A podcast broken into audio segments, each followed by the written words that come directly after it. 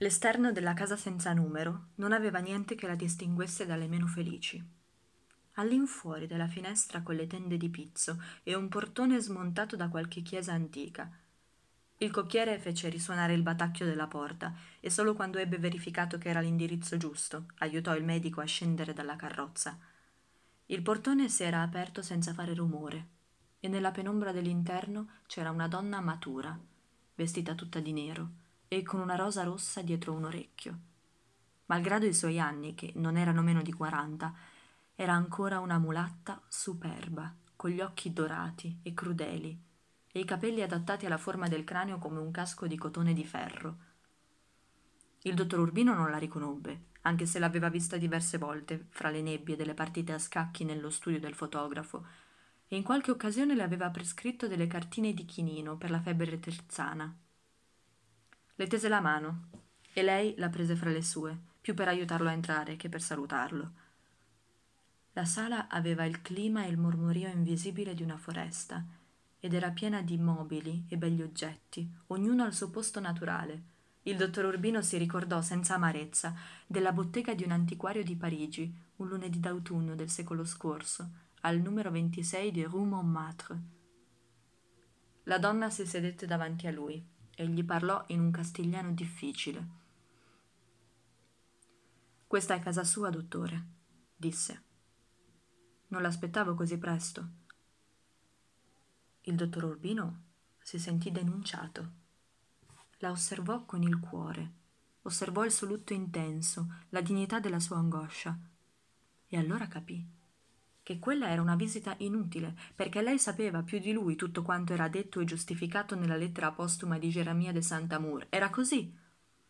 Lei lo aveva accompagnato fino a pochissime ore prima della morte, così come lo aveva accompagnato per quasi vent'anni, con una devozione e un affetto sottomessi che erano troppo simili all'amore.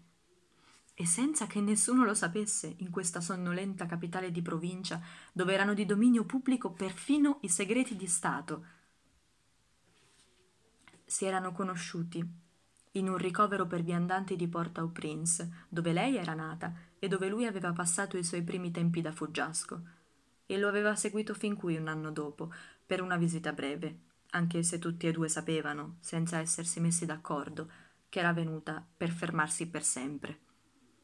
Lei si occupava di tenere pulito e in ordine lo studio, una volta alla settimana, ma neanche i vicini più malpensanti avevano confuso le apparenze con la verità, perché supponevano, come tutti, che l'invalidità di Geremia de Sant'Amour non riguardasse solo il camminare. Lo stesso dottor Urbino lo supponeva per ragioni mediche ben fondate. E non avrebbe mai creduto che avesse una donna, se lui stesso non glielo avesse rivelato nella lettera. In ogni modo, stentava a capire come due adulti, liberi e senza passato, ai margini di una società ripiegata su se stessa, avessero scelto il rischio degli amori proibiti. Lei glielo spiegò. Era quello che gli piaceva. E in più la clandestinità divisa con un uomo che non era mai stato completamente suo non le era sembrata una condizione indesiderabile, anzi, la vita le aveva dimostrato che forse era stata esemplare la sera prima erano andati al cinema, ognuno per conto proprio e in posti lontani, come facevano almeno due volte al mese da quando l'immigrante italiano Don Galileo da Conte aveva installato un salone all'aperto nei ruderi di un convento del XVII secolo. Avevano visto un film tratto da un libro che era stato di moda l'anno prima e che il dottor Urbino aveva letto col cuore afflitto per le barbarie della guerra. All'Ovest niente di nuovo si erano ritrovati poi nello studio e le era sembrato sperduto e nostalgico e aveva pensato che fosse per le scene brutali dei feriti moribondi nel fango.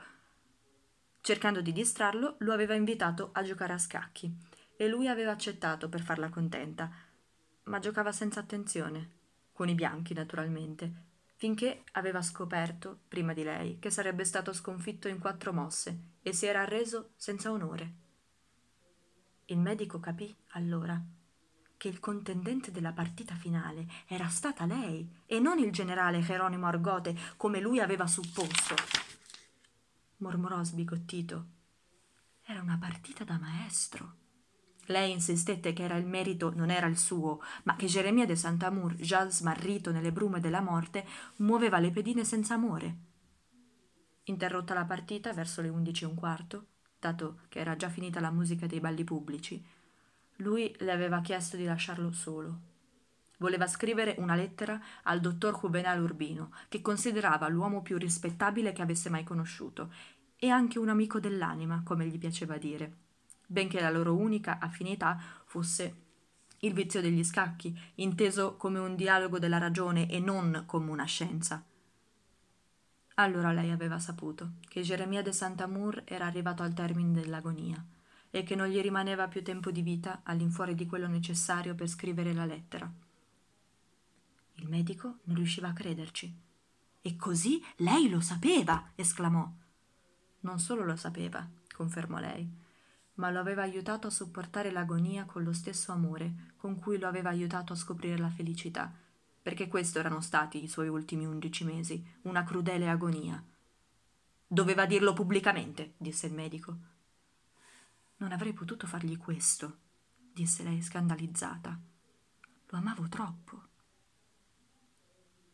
Il dottor Urbino, che credeva di averle sentite tutte, non aveva mai sentito nulla di simile e detto in un modo così semplice la guardò risolutamente con i cinque sensi per fissarla nella sua memoria com'era in quel momento. Sembrava un idolo fluviale, impavida nel suo vestito nero, con gli occhi da vipera e la rosa dietro l'orecchio.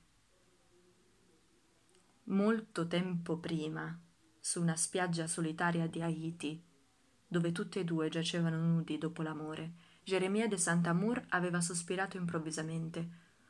Non sarò mai vecchio.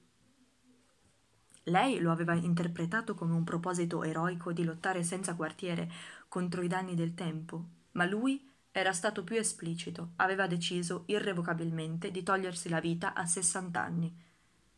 Li aveva compiuti, in effetti, il 23 gennaio di quell'anno, e allora aveva fissato come termine ultimo la vigilia di Pentecoste, che era la festa più importante della città consacrata al culto dello Spirito Santo. Non c'era nessun particolare della notte precedente che lei non avesse conosciuto anticipatamente e ne parlavano spesso, sopportando insieme il torrente irreparabile dei giorni che ormai né lui né lei potevano arrestare. Geremia de Sant'Amor amava la vita con una passione senza senso. Amava il mare e l'amore, amava il suo cane e lei. E più la data si avvicinava, più soccombeva alla disperazione come se la sua morte non fosse stata una decisione sua, quanto un destino inesorabile. Ieri sera, quando l'ho lasciato solo, non era già più di questo mondo, disse lei. Avrebbe voluto portarsi via il cane, ma lui lo aveva guardato mentre dormiva, vicino alle grucce, e lo aveva accarezzato con la punta delle dita. Aveva detto Mi dispiace, ma Mr. Woodrow Wilson se ne va con me. Le aveva chiesto di legarlo alla gamba della branda, mentre lui scriveva. E lei lo aveva fatto, con un nodo finto, perché potesse liberarsi. Era stato il suo unico atto di slealtà ed era giustificato dal desiderio di continuare a ricordare il padrone negli occhi invernali del suo cane. Ma il dottor Urbino la interruppe per dirle che il cane non si era liberato. Lei disse: Allora è stato perché non ha voluto e ne fu contenta perché preferiva ricordare l'amante morto come lui le aveva chiesto la sera prima, quando aveva interrotto la lettera che aveva incominciato e l'aveva guardata per l'ultima volta. Ricordami con una rosa, le aveva detto. Era rientrata a casa sua poco dopo la mezzanotte. Si era sdraiata a fumare sul letto, vestita, accendendo una sigaretta col mozzicone dell'altra, per dargli il tempo di finire la lettera che lei sapeva lunga e difficile. E poco prima delle tre, quando avevano incominciato a ululare i cani, aveva messo sul fuoco l'acqua per il caffè, si era vestita a lutto stretto e aveva tagliato nel patio la prima rosa dell'alba